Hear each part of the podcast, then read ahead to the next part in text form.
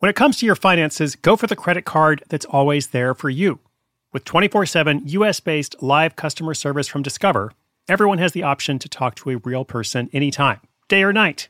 Yep, that means no more waiting for, quote, normal business hours just to get a hold of someone. We're talking real service from real people whenever you need it. Get the customer service you deserve with Discover. Limitations apply. See terms at discover.com slash credit card. If you run an e-commerce business, you can relate to the amount of work it takes to produce something great. And of course, you want to optimize your workflow and reduce costs. That's why I want to say a big thank you to our partner, ShipStation, and perhaps introduce you to them as well. If you are not familiar with ShipStation, they've been supporting Side Hustle School for years. They have helped so many of our listeners make things much easier, automate their shipping tasks, help them scale their business, and also, this is not a small thing, save thousands on shipping with industry leading carrier discounts. ShipStation is the innovative tool that helps turn your shipping challenges into opportunities for growth. Go to shipstation.com and use code HUSTLE to sign up for your free 60 day trial. 60 days free. ShipStation.com, code HUSTLE.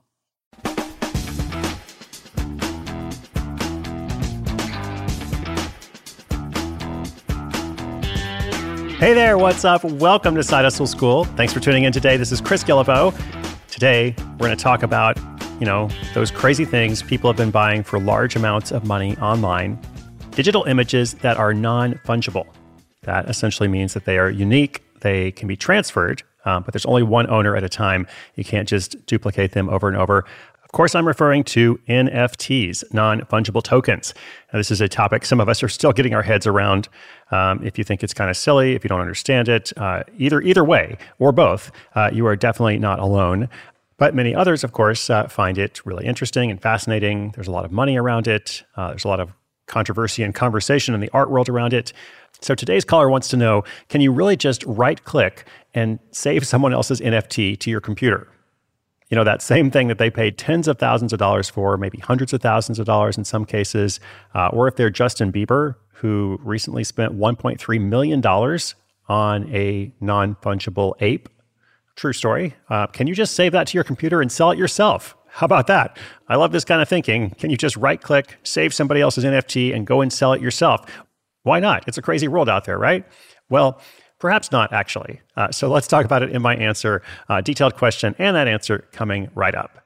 I'm Sandra, and I'm just the professional your small business was looking for. But you didn't hire me because you didn't use LinkedIn jobs. LinkedIn has professionals you can't find anywhere else, including those who aren't actively looking for a new job but might be open to the perfect role, like me. In a given month, over 70% of LinkedIn users don't visit other leading job sites. So if you're not looking on LinkedIn, you'll miss out on great candidates like Sandra. Start hiring professionals like a professional. Post your free job on LinkedIn.com slash recommend today.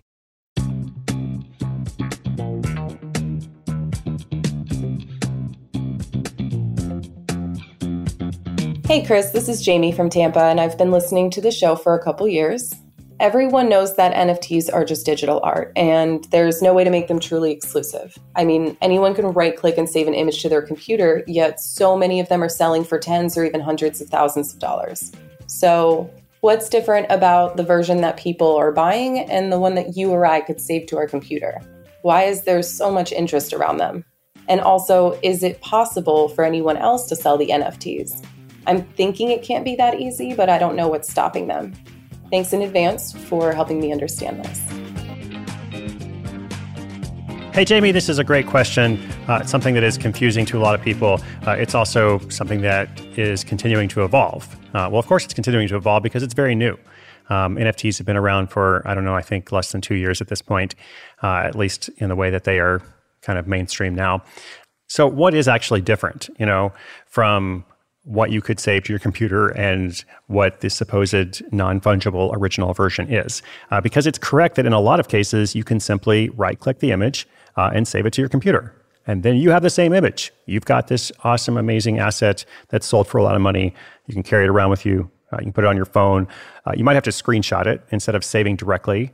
Uh, there are some NFT marketplaces that are trying to make these things more difficult. But really, in the end, it's not that hard to copy any online image to your computer or phone. Uh, so you can do that. But what do you end up with? And that is the million dollar question right there, sometimes literally. Uh, what do you end up with when you save a copy of the digital art? what people would say who are, you know, proponents of NFTs. They would say you could get a print of a Monet or a Picasso, you know, for $15. Um, you know, you hang it up on your wall, but nobody's going to think it's the real thing. You know, they know it is it is a copy. And basically that's the analogy they're going to make because an NFT exists on a blockchain, uh, meaning that there is a record of it. Um, and there is proof of ownership. There could be only one owner of that record. You know, it can change hands. There can be this transaction of buying and selling, uh, multiple people can own it over time, but there's only one owner at any given time. And you know, so that's that's the difference between something that you save and something that is the so-called asset. And whether you believe in NFTs as an asset, it really depends a lot on your perception, um, which is the case for all of art, right? I mean, how is it different from any other art form in that way? Um, and you could also say all of money. You know, all of money depends. The value of money depends on perception. Um, and that's also something that's been rapidly shifting in lots of different ways, you know, over the past couple of years. Uh, so that's a broader question. Uh, but as for the part about, you know, can you sell the copy that you have downloaded? You know, that's clearer. Uh, the answer there is clearer. The answer is no, um, unfortunately, uh, at least not legally. I mean, people sell things that aren't theirs all the time, but uh, in this case, not legally uh, because it's somebody else's intellectual property. So sadly, uh, Jamie and anybody else out there cannot resell Justin Bieber's $1.3 million digital ape, uh, even for the low price of $1 million, even half a million dollars. You know, I would right click an image and I would give it away for just half a million dollars. Like, even though Justin Bieber paid so much more, but unfortunately, I can't do that, um, at least not without violating his intellectual property rights. So there we have it. Uh, it's a whole new world, of course. We'll continue to explore it together. If you've got a question, sidehustleschool.com slash questions. Uh, let me know what you're working on. Let me know what you're wondering about. I look forward to all that is to come. That's all for now. My name is Chris Guillebeau. This is Side Hustle School.